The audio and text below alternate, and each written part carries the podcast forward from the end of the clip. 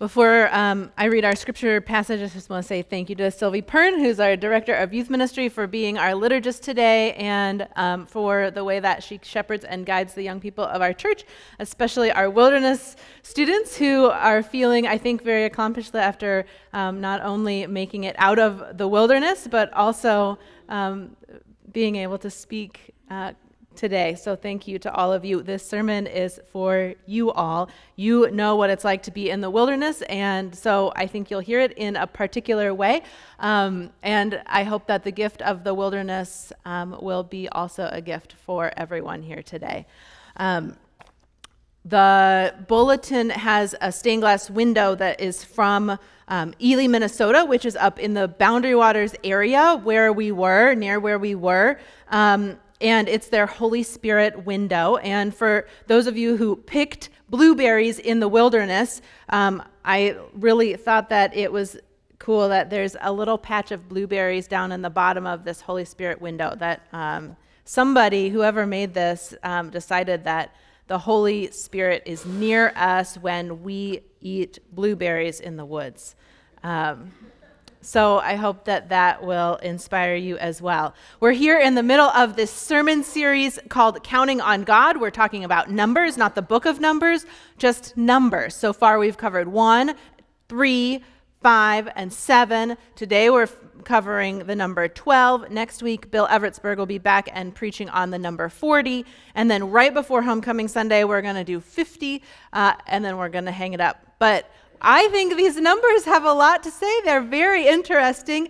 Um, the number 12 is, um, can be divided up in a number of ways. If you divide 12 up into 3 times 4, there's this one theory, this one explanation that says that 3 is a divine number, like what Joe Forrest talked about a couple weeks ago, and 4 is an earthy number associated with, for example, the ancient elements earth, water, fire, air. And so when you combine them, 3 times 12, you get this perfect symbol of unity between heaven and earth, between divine and earthy things. I'm not sure I completely buy into this theory, but it's very interesting that, that this number might help us to see creator and creation, infinite and finite, all at once.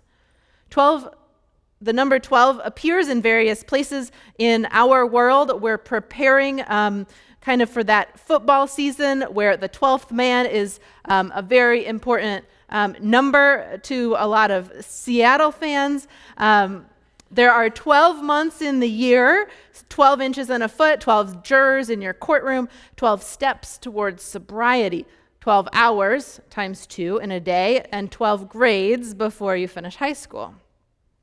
The number 12 kind of orders our life. It gives structure or discipline or a method to the madness, some sort of order in the chaos. In the Bible, the number 12 is scattered across the Old Testament and the New Testament. Most, notably, Jesus has 12 disciples. And scholars believe that Jesus most definitely had 12 disciples, that it's not just uh, symbolic, but it's also symbolic. That the number 12, that Jesus had 12 followers, 12 close disciples, because he was following and building on and referencing the 12 tribes of Israel. Those 12 tribes existed to symbolize and stand in for each of the 12 sons of Jacob, whose name is later changed to Israel, so the 12 sons of Israel. Those, there are 12 tribes, 12 brothers, 12 disciples. And so in the Old Testament, this number 12 comes to represent kind of all people in God's community, the whole of God's people. Um, in the same way that when we say all hands on deck or boots on the ground or the head count, we don't just mean hands or boots or heads, we mean the whole person. So it's, it's a way of the, the one small part, the 12, signify the whole, all of God's people. Um, so, so 12 has this sense of uh, inclusion that all of us are part of the 12. Um, our scripture passage for today is simply the calling of the 12 disciples, and um, it's really just a list of their names. But I hope that the gift of these names and these disciples can be for all of us a way into uh, seeing God in our world. Would you please pray, pray with me? Holy God, bless the hearing of this, your holy word. May it change something in us. May it move us toward you and toward one another as we seek to love and live in this complicated world. As we gather around your word, may the words of my mouth and the meditations of all of our hearts be holy and acceptable to you, our rock and our redeemer. Amen. So, our scripture passage for today Jesus called his 12 disciples to him and gave them authority to drive out impure spirits, and to heal every disease and sickness. These are the names of the twelve apostles. First, Simon, who was called Peter, and his brother Andrew, James, the son of Ze- Zebedee, and his brother John, Philip and Bartholomew, Thomas and Matthew, the tax collector, James, son of Alphaeus, and Thaddeus, Simon the zealot, and Judas Iscariot, who betrayed him. So, as today is our moment for the wilderness, it seems appropriate to talk about two writers, two scholars, two faithful men who took seriously the gift of wilderness, of solitude and its silence. Uh, and I hope, too, that these two men, these two scholars, these two writers might help us find a connection to those 12 disciples and to be able to see ourselves in all of these stories, watching for what God might be calling us to do. The first is Sigurd Olson. He was known as the father of the Boundary Waters. His love for the wilderness began as a child when he would spend hours with his ear pressed to the ground, literally listening. He would listen to the rustle of the leaves and the pine needles, the song of the birds, the owls, the chickadees. As a child, he would lay on his back and look up at the clouds, and he would wish that he could fly up to those clouds. He would hear the honk of the geese and he would wonder, where are they going? And why? His dad was a strict Baptist minister, the kind of father who had a very narrow understanding of where and when you can experience God in these very formal settings. But Sig's experience in nature grew and grew, and it opened him up to other ways of experiencing God. His father only approved of three professions being a minister, a farmer, or a teacher. Sig had briefly considered becoming a missionary. Maybe he could seek out other wilderness areas in the world as a missionary. Farming would have been fine for him, but it just didn't feel right. He ended up teaching science at a local community college in Ely, Minnesota, where this stained glass window is on the front of your bulletin. And he spent much of his teaching career being one of those teachers who always says yes when students ask, Can we have class outside? In the, wilderness, the wilderness was his classroom, his sanctuary, his home.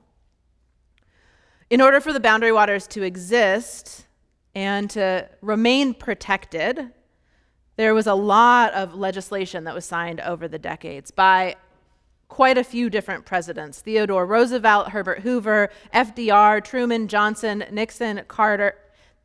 And Sig Olson was right there in the middle of all of it. He was considered one of those elder statesmen of Minnesota, advocating for the protection of the wilderness saying more than 40 years ago this, this thing that sounds like it could have been written yesterday. He said, In the end, we turn to nature in a frenzied, chaotic world, there to find silence and oneness and wholeness, a spiritual release. What happened, though, to his surprise, was that the more time that Sig spent in the wilderness, the more time he felt he needed to spend advocating for the wilderness itself. Kind of like our wilderness guide, Dave, right, who spent a whole year in the boundary waters, never leaving the boundary waters, but for the sake of caring for that boundary waters wilderness area.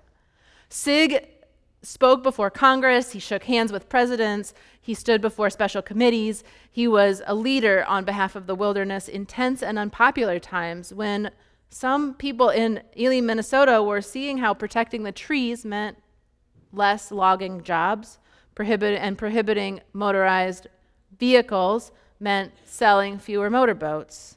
There was an economic cost to protecting our wilderness land.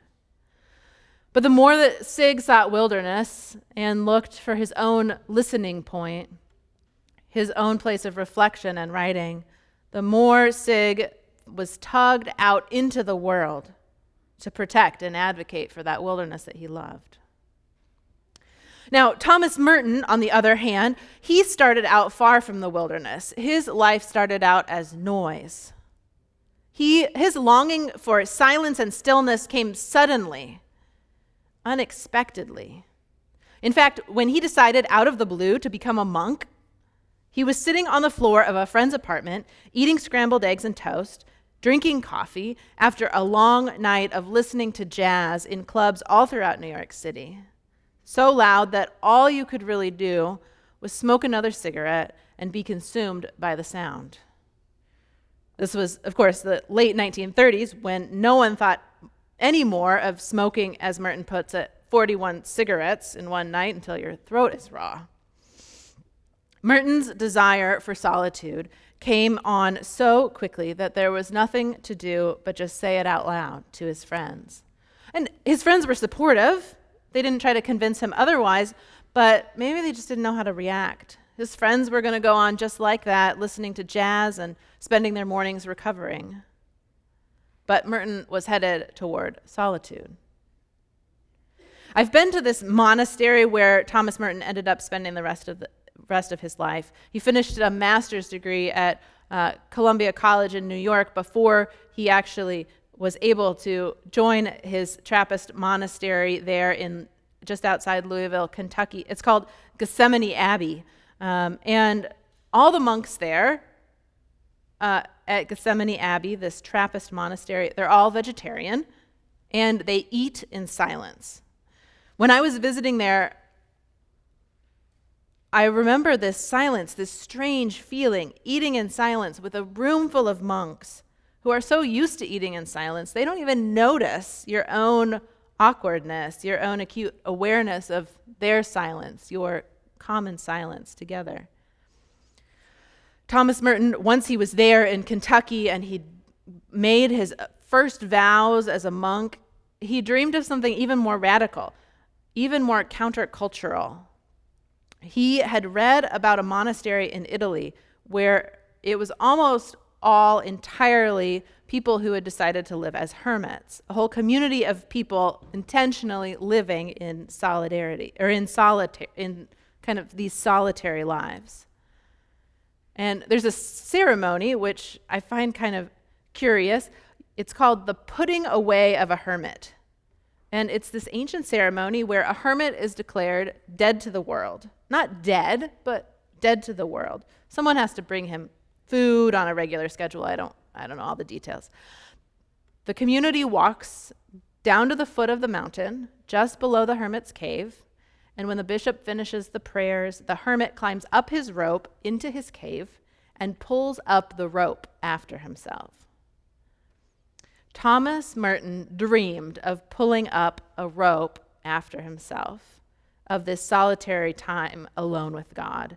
It would be the ultimate tag time, right? This thing that we do in the wilderness, time alone with God but it was a tag time, time alone with God that lasted for days or weeks or months, drawing you deeper and deeper into God's presence.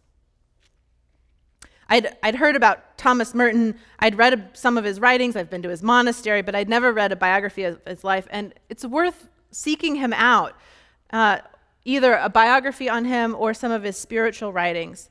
They're really true to life. It's not esoteric or um, overly spiritualized. I mean, that's how we know that he was eating eggs and toast when he decided to become a monk. It's very true to life as a spiritual writer. And the biography that I read was actually a biography of two people um, this author was trying to make connections for us between Thomas Merton and Bob Dylan, a surprising connection. I picked it up to read in Minnesota in the wilderness because Bob Dylan's from Hibbing, Minnesota, very close to where we were this summer. So I thought this Bob Dylan story would be super interesting. But it was all this Thomas Merton stuff that caught my attention. Time alone with God, seeking out solitude Thomas Merton spent 20 years asking and begging and asking and begging and asking and begging his abbot to let him have a hermitage. And finally, the monastery said yes. And so Thomas Merton built a little cinder block house with an outhouse. Famously, a snake lived in his outhouse, uh, which would have been an abrupt end to my time as a hermit. And like Sigurd Olson, Merton found that the more time he spent apart from the world, living alone, the more the world tugged at him to engage.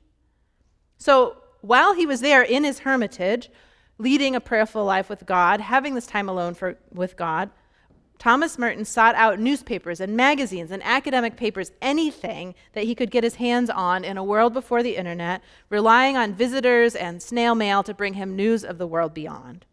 He wrote letters in response to, to newspaper articles. He wrote books. He published again and again, responding to the late 1960s issues of race relations and the Vietnam War.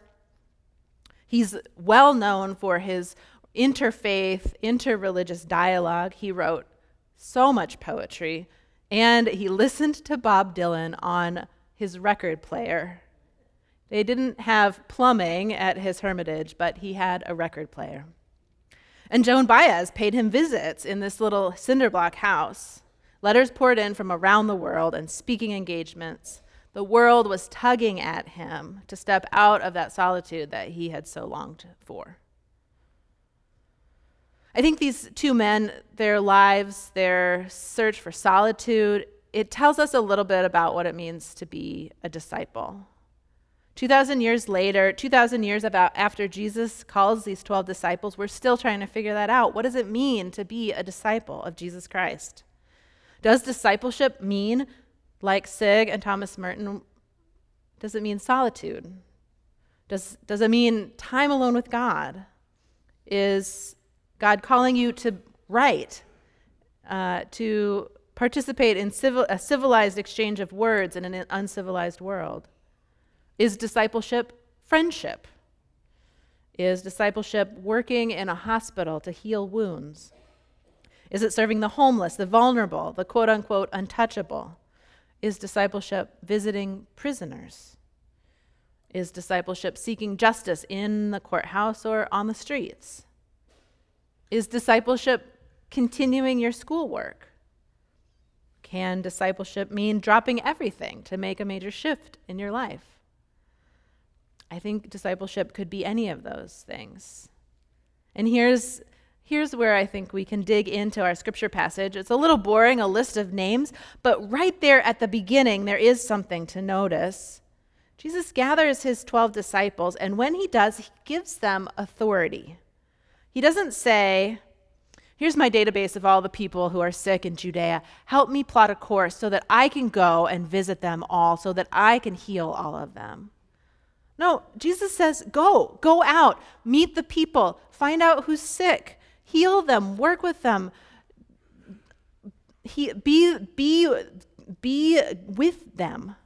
Jesus says, Here's the power that I have, the power that God gave me have this power with me. Do this with me. You can do the same things that God is calling me to do, Jesus said to them. And here's, I, I like the way the, the message version of the Bible puts it, Eugene Peterson's version of the Bible. He says, tenderly care for the bruised and hurt lives. I think that's a beautiful way to, to, to name what discipleship might be tenderly care for the bruised and hurt lives. Jesus didn't consolidate power for himself, Jesus spread it out, he gave it away. Tend, tenderly care for the bruised and hurt lives. Sounds possible. Sounds like something we could do. Sounds beautiful, really. Messy, yes. Difficult, yes. Life changing, yes. Tenderly care for the bruised and hurt lives. The 12 disciples are called to do just that. And if the number 12 in some way symbolically is part of uh, it, it's if the part signifies the whole, if the 12 signify all of us, then we can't help but see ourselves in this story that that list of 12 names is actually a list that includes your name, that includes my name, that includes all of our names. We can't help but seeing ourselves as people who are called to go and do likewise, to tenderly care for the bruised and hurt lives. Implicit in our call to discipleship I think, is this call to solitude a call to silence, a call to be with God, to be alone with God. We all need that. We all need intentional ways of being with God.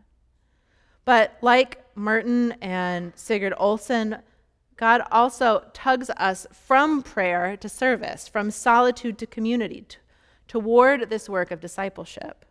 And maybe God does it the other way around too, right? As we serve, we're called to prayer. As we create community, God calls us to experience the solitude and the time alone with God that all of us are searching for.